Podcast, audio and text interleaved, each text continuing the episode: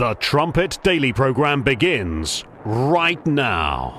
Today's world news, what it means, where it's taking us. I bring you the one and only possible message of world peace. This is a message of hope, tremendous hope. And he said unto me, You must prophesy again. The Trumpet Daily program begins right now.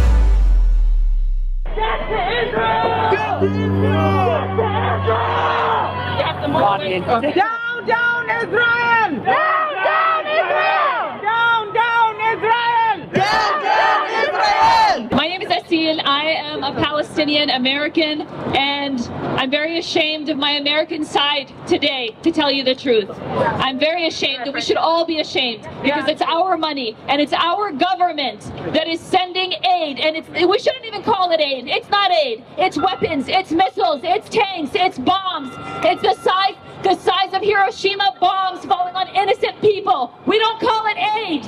We don't call it aid. We don't call it aid. Israel, which we call occupied Palestine, what do we call it? Occupied Palestine. You don't call it Israel. You're colonizers. You steal people's land and you squat. That's not a state. That's not a country. You're colonizers. You're settlers. That's what we call them. What do we call them? Settlers. They're murdering not just our babies. We don't want to just keep talking about our babies, even though 3,000 plus in less than three weeks, children have been killed. 3,000 plus children. Imagine if these were any other culture, any other people, not brown. Imagine they were white babies. Speaking of babies, speaking of the innocent men, women, everyone, including the resistance, because they have a right to resist. We are out here for a free Palestine. We have clear demands. And the Israel Defense Forces, in the contracts between them, these are our clear demands for a free Palestine.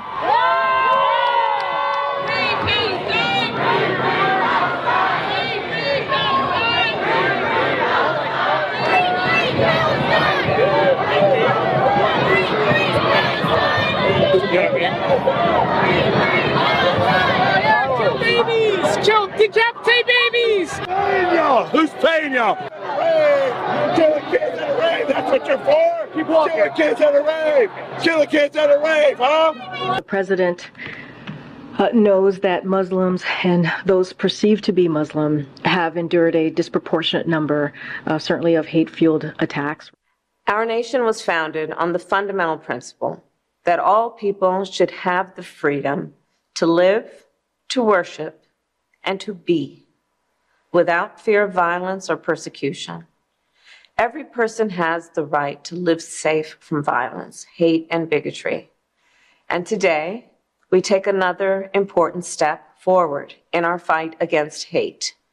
For years, Muslims in America and those perceived to be Muslim have endured a disproportionate number of hate fueled attacks. And so today, I am proud to announce the Biden Harris administration will develop our nation's first national strategy to counter Islamophobia. Of all times to counter Islamophobia, you've got uh, hate crimes aimed at Jews skyrocketing in this nation, all over the world. That uh, protest that you saw, that was outside the, the World Series venue in Phoenix, Arizona. Death to Israel. They're, they're showing their support for Hamas around the world. And then this is what the Joebama administration focuses in on. It makes you think of that verse. Woe unto them, Isaiah 5:20 I think it is. Woe unto them that call evil good and good evil. You're listening to Stephen Flurry, and this is the Trumpet Daily. We appreciate you joining us on today's show. You can get to the live video stream of this show every day, either at trumpetdaily.com or our Rumble channel. Just go to rumble.com forward slash trumpet daily. And while you're at Rumble, don't forget to see our, uh, our new documentary, Israel's 9 11. It's more important than we even thought when we were creating it to just tell the story of what happened. All of these, these Hamas baby killers This is entering right into Israel's sovereign territory and, and massacring people. And it triggers hate crimes aimed at Jews. But what does Joebama focus on?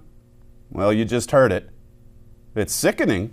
It really is sickening. I gave you that, uh, that clip from uh, FBI Director Chris Wray yesterday where he talked about uh, 60% uh, of the religious based hate crimes are aimed at Jews, and they only make up 2.4% of the U.S. population.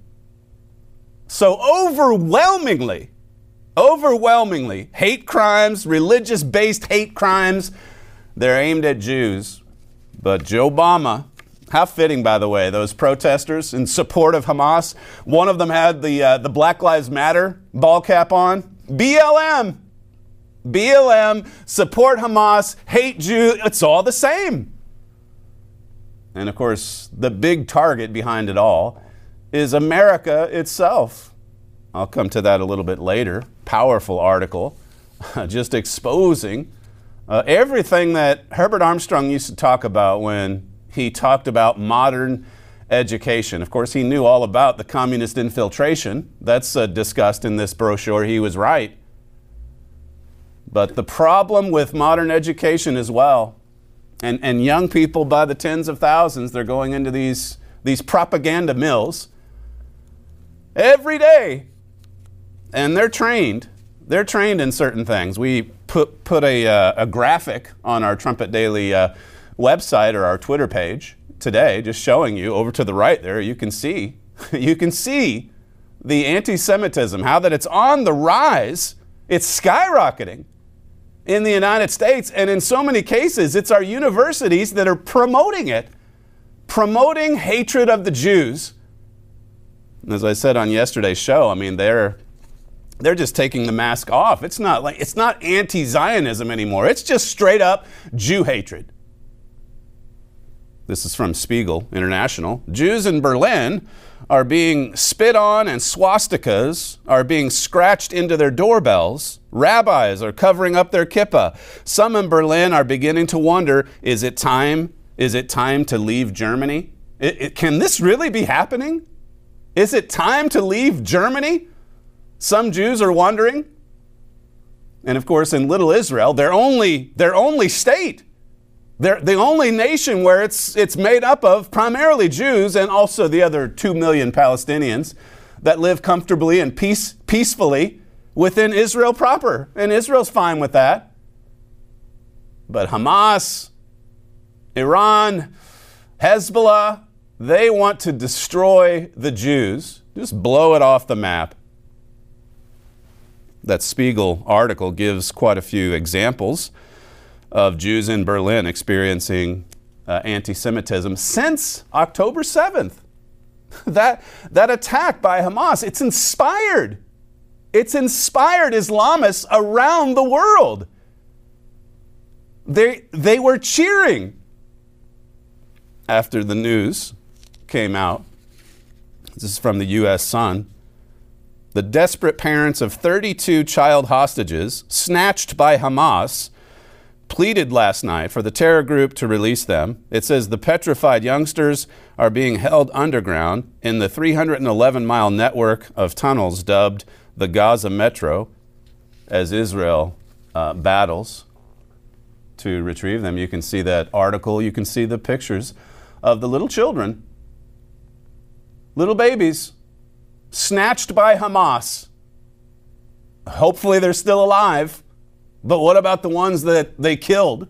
They murdered in those uh, southern Israeli towns. Who does this?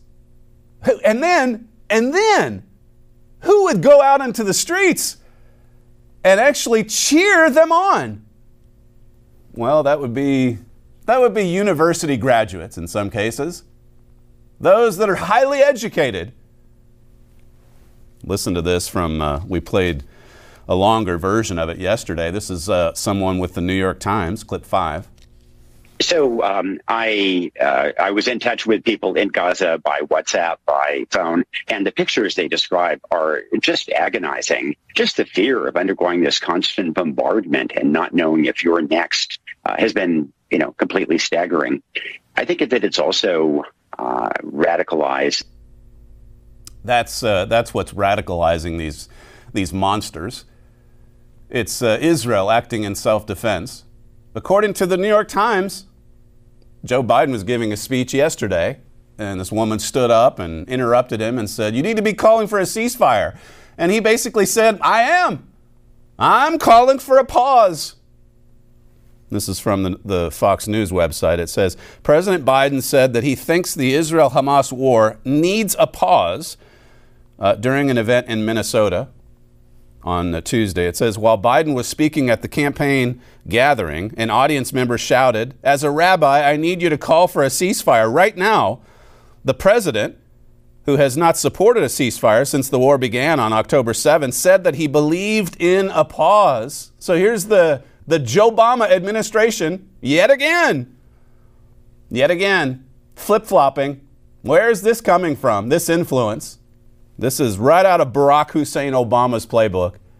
Yeah, we got to have a pause. Too many Palestinians are being killed, or so we're supposed to believe. It says here, I think we need a pause. A pause means give time to get the prisoners out. Fox News says in his comments, Biden was exerting pressure on Israeli Prime Minister Benjamin Netanyahu to give Palestinians a brief reprieve from Israel's retaliatory military operation. He also, well, gives more details of what Joebama uh, now thinks.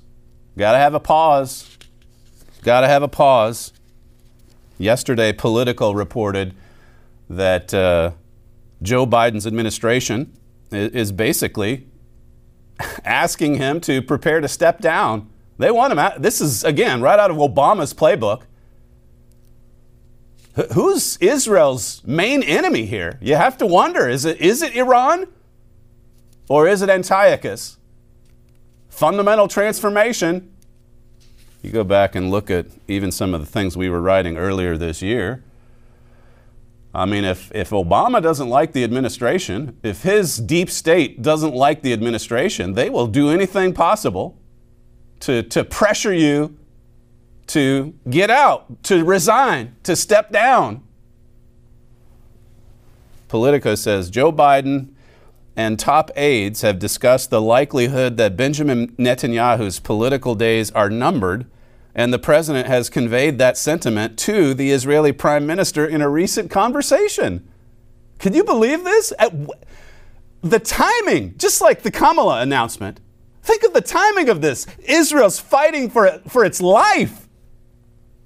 And you've got Joebama calling up Bibi saying, you need to prepare to step down. It says here the topic of Netanyahu's short political shelf uh, life has come up in recent White House meetings involving Biden. According to two senior administration officials, that has included discussions that have taken place since Biden's trip to Israel, where he met with Netanyahu. It says, remember that one? Biden invited himself. I think Bibi was focused on some other things, but here comes Joebama's pressure. Yeah, you've got to make way for the fake president. It says here a current U.S. official and a former U.S. official both confirmed that the administration believes Netanyahu has limited time left in office. See, they've wanted him out from the beginning. And so they're using this massacre they're using the massacre to apply more pressure. Makes you wonder a few things about the massacre itself, the motivation behind it. Who was behind it? It was well coordinated, it was well planned. And look at what it's triggered worldwide, as I've been covering on the show this week. It says here there's going to have to be a reckoning within Israeli society about what happened, said the, the U.S. official. Like others, uh, was granted anonymity to detail private conversations. Ultimately, the buck stops on the prime minister's desk. So they're going to try to pin it all on Benjamin Netanyahu. It's his fault. He's got to go. What a convenient, what a convenient excuse this becomes for Barack Hussein Obama, who's just had this visceral contempt for Netanyahu from the beginning. From the beginning. Caroline Glick sat down with uh, Brent Nagtegaal in uh, an interview from a few weeks back discussing that very, that very topic. This goes back to the trumpet in April. Richard Palmer wrote Last week, Israeli Prime Minister Benjamin Netanyahu was defeated and humiliated by the woke mob. He was fighting for Israeli democracy against an out of control Supreme Court, and he lost. It says here, at its heart, this is the same fight Donald Trump is now engaged in in New York, and that's being waged against Brexit in the UK. It's a fight led by a liberal elite uh, who believe they know better than voters and who hate the values that used to be foundational for the United States, UK, and the Jewish state in the Middle East.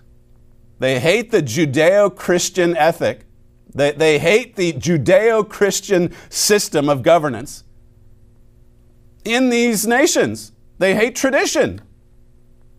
So Obama comes in back in 2008 and promises what? Fu- to fundamentally transform the United States and little Judah and the UK as well. It says the media narrative is that Mr. Netanyahu, this again is from the Trumpet website at uh, April, it says the media narrative is that Mr. Netanyahu is breaking the power of Israel's Supreme Court to set himself up as a dictator. It's the same playbook that they use going after Trump. If, if Trump gets in there, if the people speak and Trump gets in there, that's the end of democracy. It's the start of a dictatorship. Bibi's the dictator. You know about all the turmoil within Israel. I mean, the political, the political war that was happening well before October 7 and the Hamas invasion. Richard says here it's not a true narrative. It says then Israeli military reservists took the unprecedented stance of refusing to report for duty, threatening Israel's security. I mean, this was like a, a military coup. This is just back in April. They didn't like Bibi, they didn't like what he was doing, so they said, well, we're not going to show up for duty. It says here Netanyahu climbed down, announcing in March uh, that uh, he would delay the legislation that was to restrict some of the power the, the uh, Supreme Court over there had taken to itself. Netanyahu was defeated. It says at the heart of that defeat were not just protesters in Israel, but Barack Obama and the radical left in the U.S. They, uh, they threatened Bibi they said, hey, you got to dial this back. We like it when the radical left controls the courts. And so he did. It says if Netanyahu kept pushing these reforms, America would punish him by refusing to support Israel on the international scene. And now you look at what, what America's doing. Yeah, calling for a pause. We've got to handcuff Israel, the IDF. It says Joe Biden himself has gotten directly involved in Israelis or, or Israel's politics, and Obama's done the same thing. He contributed to political movements aligned against Bibi. So who, who's the real? I mean, who has the the dictatorship impulses? These people that just go on and on about the threat their political opposition poses because they want to uphold the traditions of the United States, Britain, and Israel. Says journalist Lee Smith, well, backing up, once Netanyahu announced that he would pause the reforms, Biden told him to walk away from them entirely. They cannot continue down this road.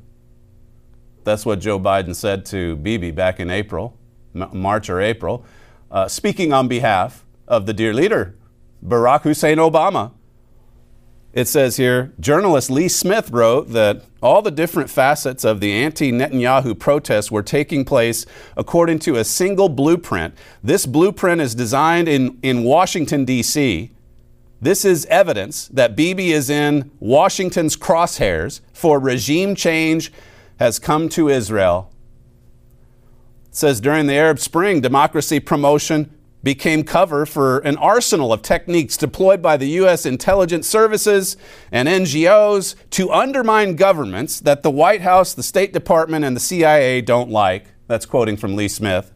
It says here, perhaps most famously, the Barack Obama administration's pro democracy campaign helped push out Egyptian President Hosni Mubarak in favor of a government run by the Muslim Brotherhood. That was, uh, what, 2011? Remember that? According to Smith, a similar op- operation is now underway in Israel.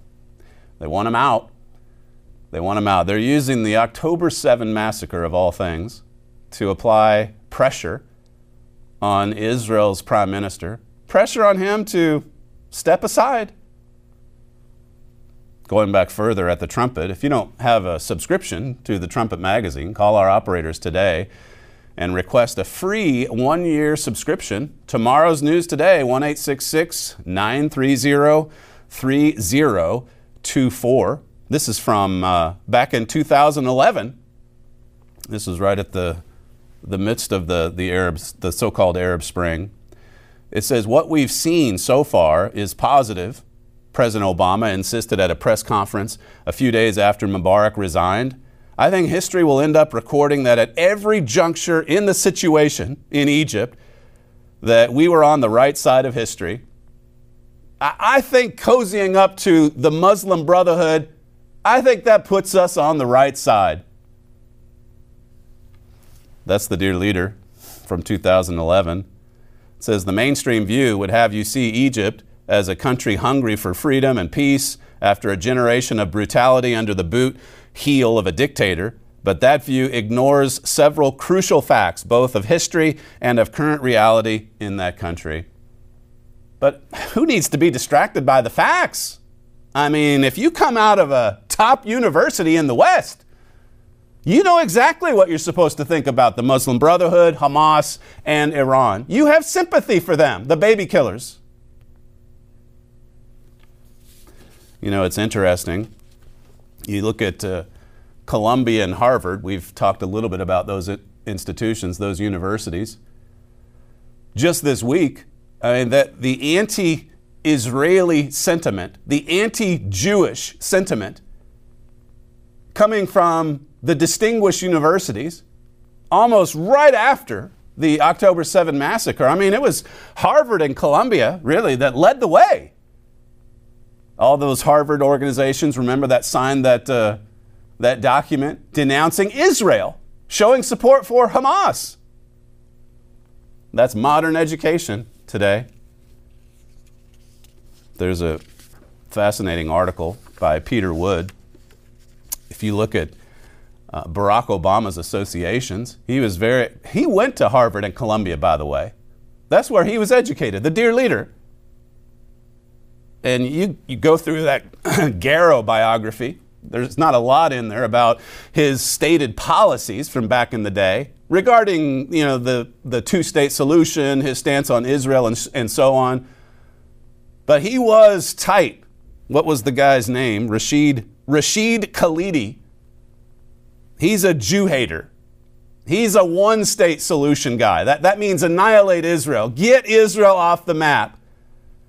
Khalidi once said that conservative Jews were infesting American politics. What a word to use. Jews are infesting American politics?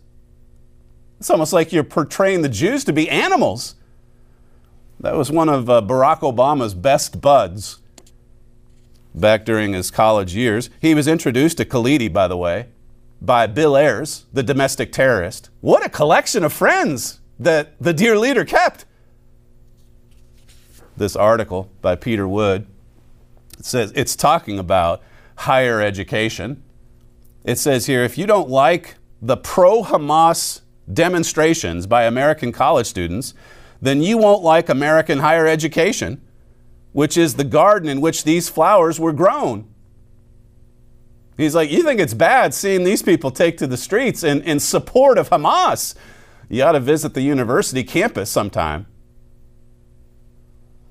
It says within hours of the atrocities committed by Hamas operatives who invaded Israel on October 7, groups of American college students had organized to express their support for the terrorists. This caught many Americans by surprise. How could college students at some of America's best universities sympathize with the perpetrators of gruesome attacks on unarmed civilians? How could this be? How is this happening? It says the surprise, however, was not universal. Those of us who pay close attention to American higher education were well aware of the rising tide of anti Semitism on many campuses and aware as well, uh, as well of the anger that these institutions had honed against Israel and the sympathies they had cultivated for Palestinian radical, radicals. He says, this is Peter Wood, he says, this academic teapot tempest shines a light on contemporary American anti Semitism, which has its own distinct character. It says, in America, anti Semitism often disguises itself as something high minded. It's just anti Zionism. You know, just, we're just against Israeli policy. We're just against Bibi Netanyahu. No, they've taken off the mask, haven't they? Death to Israel. Chanted on the streets in Phoenix right after the World Series game last night. He goes on and says in this article, I don't know how much time I have to go through the rest of it, but his point is that really America is the primary target here. America, fundamental transformation. That's why this book is so important and has even been promoted by the likes of General Michael Flynn because he knows America's under attack. You can call our operators again and get a free copy of the hardcover version of AUA 1 930 3024. Let me just read the rest of this. It says, although all these explanations have something important to say about higher ed's support for Hamas, I think disdain for America is the most significant. American higher education, at least since the late 1960s, has been disenchanted with Western civilization. Now, you talk about being way ahead of his time. Herbert Armstrong was talking about some of these things in the 1960s. It's a great article here by Peter Wood. But you read through The Missing Dimension in Sex, and there were all kinds of articles in the old Plain Truth back in the day, where he talked about how knowledge has doubled or tripled, but, but so has evil. And a lot of that's coming out from universities. I mean, well educated individuals, young people. And they're out cheering on the baby killers. It says here the hostility of lost generation intellectuals and the aspirations of early 20th century progressives to transform America had their effect. He talks about William uh, Buckley, the famous book he came out with in the 1950s, exposing uh, what was happening in academia, but people didn't pay close enough attention, or they didn't, they didn't reform the system. It just continued. It says the, the slow elimination of honor, respect, and admiration for those who founded our nation and who in later generations built on those foundations gave way to a new aspiration of liberating ourselves from every stricture of traditional culture and inventing something uninhibited and new, and almost always filled with anger towards what came before and what continued to stand in the way. I mean, this, is, this sounds a lot like Allan Bloom, his book back in the mid 1980s, Closing of the American Mind. Look at what's happening to higher education. It's like Herbert Armstrong said they go into the university believing in God and they come out atheist. What does that tell you? Just that alone. That's communist infiltration and worse. Propaganda mills training future terrorist sympathizers in Western universities. It says here since both history and human nature stood and will always stand in the way, we set the stage for self perpetuating anger. This, he says, is fertile soil for anti Semitism, an ideology that's always ready to turn uh, vague dissatisfaction into directed anger, even to the point of murderous rage. It says anti Semitism gives meaning and purpose to those who find themselves wandering in the wasteland. Leftist ideology, in general, fills the void in the lives of students who've been given a curriculum of triviality and self indulgence. Mr. Armstrong called it radical individualism, gross materialism teaching, teaching young people not how to live, just how to make a, a living. That's it. That's all that it boils down to. And even that these days is hard to come by because it's all about propaganda. It says, hating your own civilization is one form of this strange new satisfaction. Western Civ has got to go, said Jesse Jackson one time. Yep, get rid of the whole civilization fundamentally transform it into something you can't even recognize, in, into something you can't even believe. It says here, where does the new anti Semitism come from? From the cultural vacuum left by the retreat of the universities from their central task of educating young men and women to be worthy heirs of our civilization. Mr. Armstrong used to make the statement that our civilization, our society, is what the educational system makes it. Give the students nothing higher to aspire to, and they will gravitate to what is lower. And aren't we certainly seeing that today? Gravitating to the, the worst of the worst impulses, taking to the streets and calling for a nation in our modern world to be annihilated, cheering on the murder of grandmothers and, and babies. As I say, it's, it's something that you would think a few short years ago would have been unthinkable. Now it's just spreading right across the globe. This anti Jewish hate echoes of the 1930s. When we come back from a short break, we'll conclude our, uh, our program today with uh, somewhat of a unique Bible study. I'll uh, leave it to you to meditate on that during the promo. You're listening to Stephen Flurry, and this is the Trumpet Daily. We'll be right back.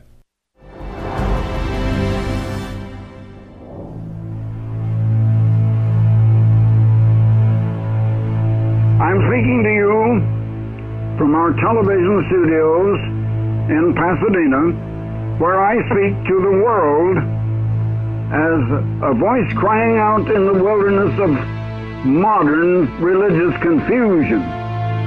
Herbert W. Armstrong was the world's leading televangelist and one of the most prominent religious leaders of the 20th century. Watched, read, and followed by millions worldwide. But his legacy of Bible based humanitarianism came under attack after he died. The cabal of leaders who took control of the church he founded after pledging to follow in his footsteps methodically destroyed all he had built. Those who would stop them were silenced or excommunicated. This shocking story of betrayal and deception is told in Raising the Ruins. To learn more, please visit thetrumpet.com.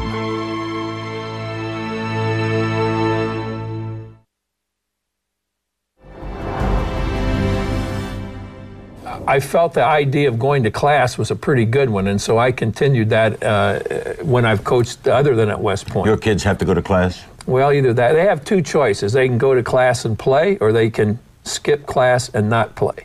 Usually they go to class. Why was that so important, since winning is also important? Well, I, well, you can win and go to class. I mean, mm-hmm. when I recruit your son, uh, the thing that I tell you is that he's going to get an education. I think that's my foremost responsibility with your son. And the only way he's going to get it is to go to class. So that becomes, I think, paramount for kids with us. And I think that's probably why, I, in all uh, the time that, uh, that I was at Indiana, 29 years, I think I only had four kids uh, who, who played four years for us that didn't have a degree and, and only one kid that played two years. I think we had eight or nine junior college players, and only one of them that played two years didn't get a degree.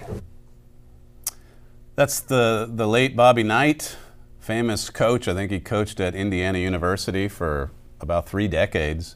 Uh, he died yesterday at the age of uh, 83. And it's been interesting just seeing some of the commentary. Uh, quite a few uh, commentators in the sports world have come out and, and praised him and, and, have called, called him a, a, friend of theirs. But they also say, you know, he's, he's a complicated man as well. And they say this, they say this because he was, he was a strict disciplinarian. I mean, he, he, you had to play by the rules, not even just on the court, as he just said there. You had to play by the rules in class as well. And he was proud of the fact that his players were successful in other aspects of life. Of course, he's known for uh, some of his temper tantrums. He, he obviously he swore a lot, a lot of profanity when he was hot under the collar, and and then the incidents. Right, he threw the chair the one time. He uh, kicked a chair leg another time, and it grazed his son. And then he got up in someone's uh, face and and headbutted them a little. So, so he's known for that. I mean, he, he is just, it doesn't take much at all for him to fly off the handle. But if you get caught up in the flaws and the mistakes, which he admits, I'll play another clip for you here in just a second, you overlook some of the impressive strengths and, you lose appreciation for another time you know, the 1980s when coaches were more like this. They had authority. They were like father figures to the basketball players or the baseball players or wherever. I can remember some of the, the coaches, the strong influence that coaches back in high school and before that had on me in the 1980s. This is uh, from an interview with Bob Costas uh, I forget the year, but it was many years ago. And uh, uh, listen to this exchange. It's about, it's about four minutes, clip seven. But who has the authority to get on Bob Knight in the state of Indiana? You know who has to? Bob Knight has to. And I can't tell you the number of times I've done that. I can't tell you, and I don't even uh, discuss it, the number of times I've gone home and I've said, God, I, wish I wouldn't have gotten on that kid like that. I wish I didn't think I had to get on. I wish I hadn't gotten on the team. No matter what you think about Bob Knight, he is an extraordinary basketball coach. Under Knight, Indiana has won three national championships, 11 Big Ten titles, and Knight coached the 1984 U.S. Olympic basketball team that won the gold medal. Here, we came over too far this time. We got you guys up on top when he could have handled it back here, and we needed to push back the other way. But that's not bad. But Knight is about more than just winning. He's known for running a scrupulously clean program. No cash, cars, or other illegal inducements to players. And Knight's kids graduate. Almost all of them. The absolute essence of coaching that's good. is See, that's how to you teach. Move. You just can't come across laterally like you did. It's got to be up and then back out. I think you're you're using the sport to enable a kid that plays it for you to have an experience that provides him with the background to be successful. I would far rather have a kid involved with a book than a ball. Knight also contributes to the community. On this night, he's preaching the value of reading to kids as part of a program called Night Readers. The coach also led a drive that raised more than a million dollars for the Indiana University Library. The book is a lifetime. The ball is just a fleeting moment. And when Hollywood makes a movie about college basketball, Blue Chips, they go to Knight. Nick Nolte plays a character based on Knight, and the coach himself does a cameo.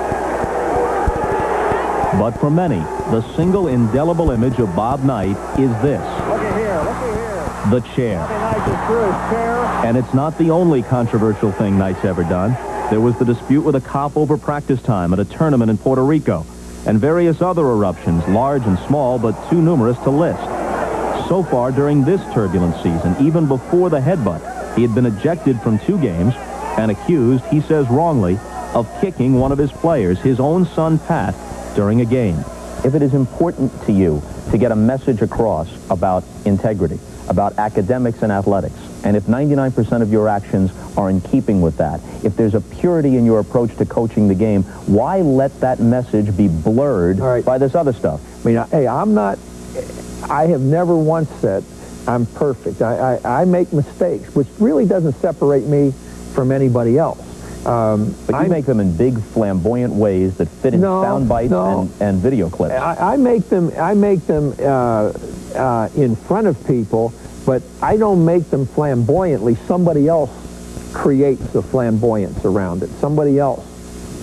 If you demand discipline from your players, are you liable to be fairly criticized if there are times when you appear to be undisciplined yourself? Oh yeah, I think so. I, I but uh, um, uh, I think you got to take the word fairly out of there. I think, we got to take that out of there. Am I liable to be criticized? Absolutely. Uh, an architect here in town uh, sent me a little thing. Uh, any fool can criticize, and most do. And and so, am I susceptible or liable to criticism? Certainly, and sometimes fairly.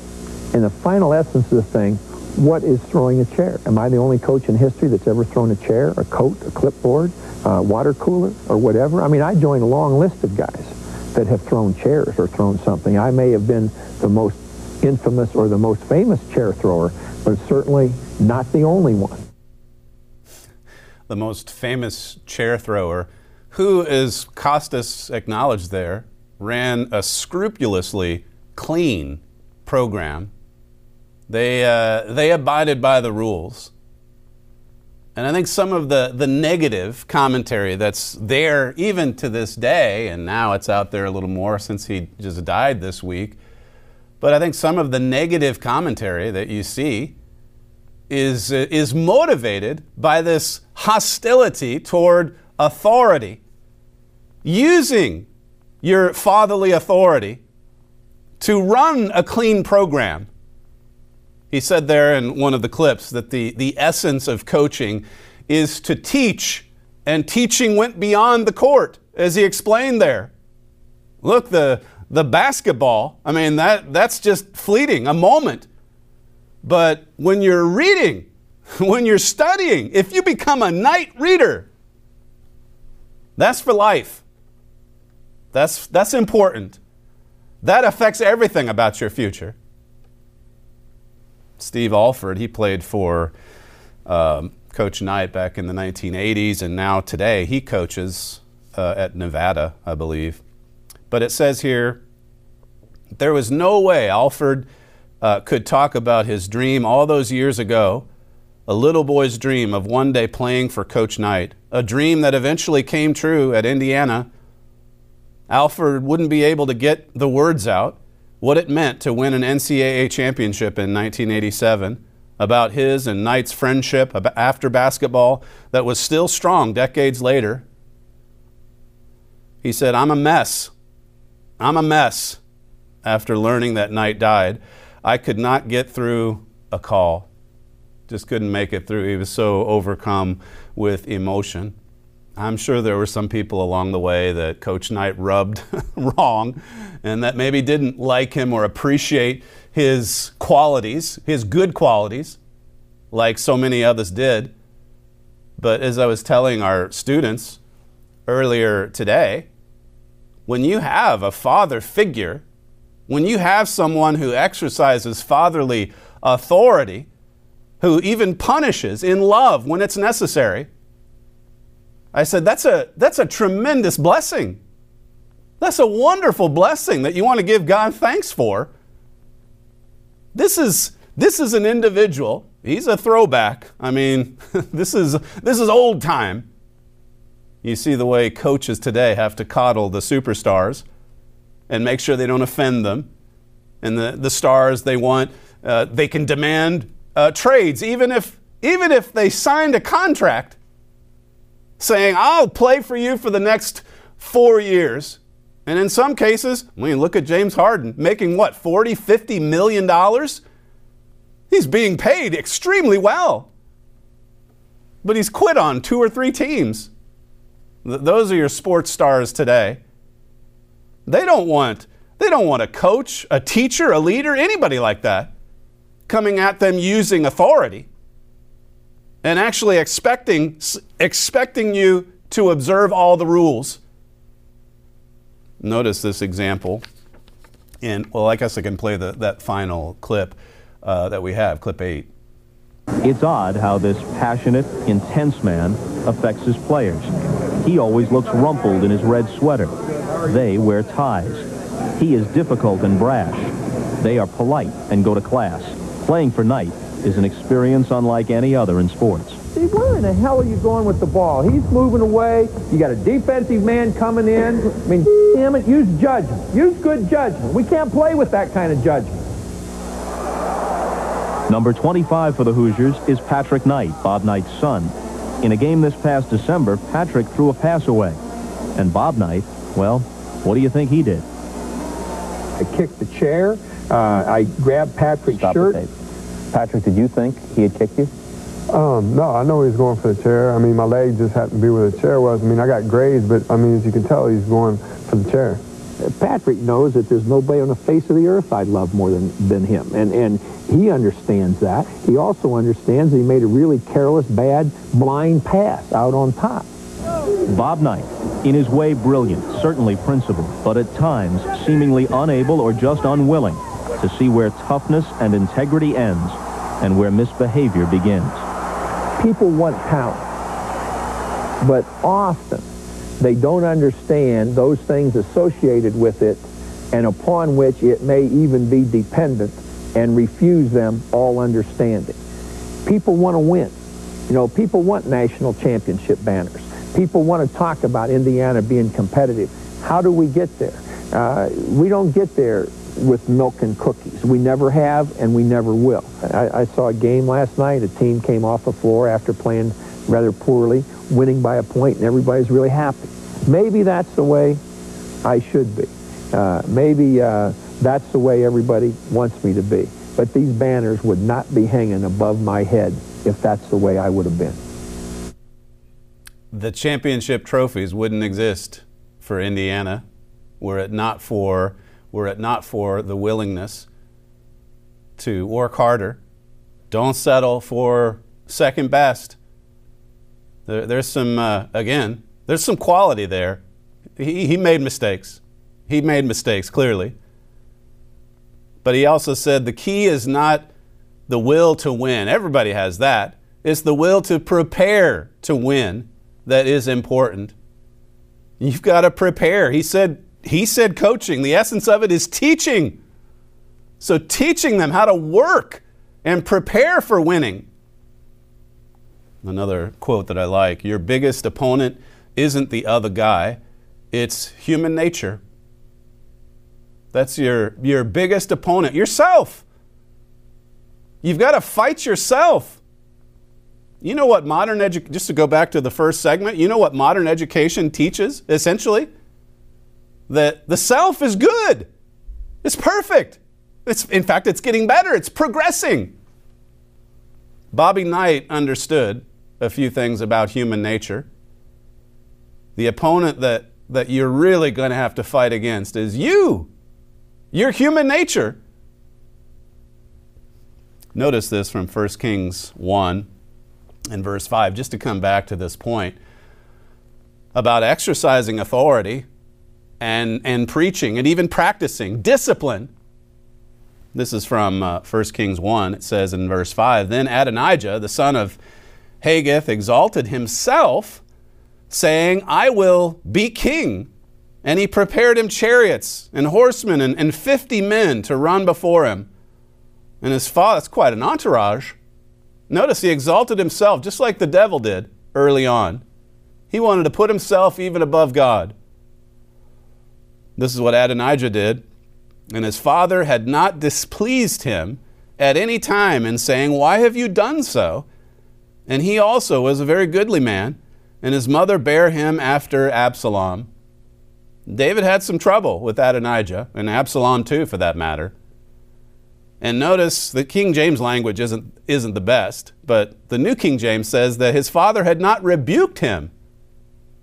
I mean, he was a goodly man, so he had, he, he had a, impressive looks. He obviously felt like he had what it took to be king, to, to appoint himself as king. And yet God inspired, he inspired this record to be recorded this way. Even David, a man who developed a heart just like God's, as it says in Acts 13, he made his mistakes with child rearing. And he, he didn't expect enough of Adonijah. He hadn't kept his, his carnal impulses in check. He didn't, he didn't speak out or rebuke him. The Moffat translation says his father never checked him all his life by asking what he meant by his conduct. The Bible also teaches that we're to train up a child in the way that he should go. And what happens if he veers away from that way? Well, don't forget the admonition that's also there in the Proverbs. Paul wrote this in Hebrews 12 that correction, chastening from a father it's a good thing for a son. It's a good thing for a child to receive. And you can see that even here in 1 Kings 1, verses 5 and 6. There's another example in, uh, I'll just leave it to you. It's 1 Samuel 2. Um, the sons of Eli, they were rebellious sons. And you, you'll have to read through the details on your own time because I'm about out of time just to drop down to verse 25, it says, If a man sins against a man, God will, will mediate for him. But if a man sins against the eternal, who can intercede for him? It says, But they would not listen to the voice of their father. This is Eli's sons. They wouldn't listen to their dad. For he was, for it was the will of the eternal to slay them. God eventually intervened to take care of this problem, these two sinning sons. It says in the God Family Vision, this is a, a, book my father wrote, Eli made that covenant, but he didn't live up to it. Eli could not keep the God family structure in his own family, despite the authority God gave him. If you have God given authority, if you're in a position of authority, for sure you don't want to abuse that power, but you do want to use it to uphold a righteous program, sc- scrupulously clean obeying the rules.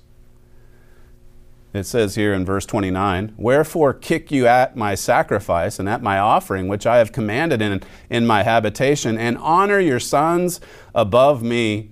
That's what, that's what God's assessment was. Well, Eli, you're just putting your sons ahead of me. You won't do what I tell you to do with respect to raising them the right way. He thought he had a better way. He thought he was showing more love. In fact, he wasn't my father does have a fair bit to say uh, on that example in the God family vision. I wish I could go on. Uh, as I said, this Bible study segment, a little bit different than usual, but still some good lessons to take away from it. You're listening to Stephen Flurry, and this is the Trumpet Daily. If you'd like to submit some feedback, we'd love to hear from you. TD at thetrumpet.com. Thank you for joining us on today's show, and we'll see you tomorrow.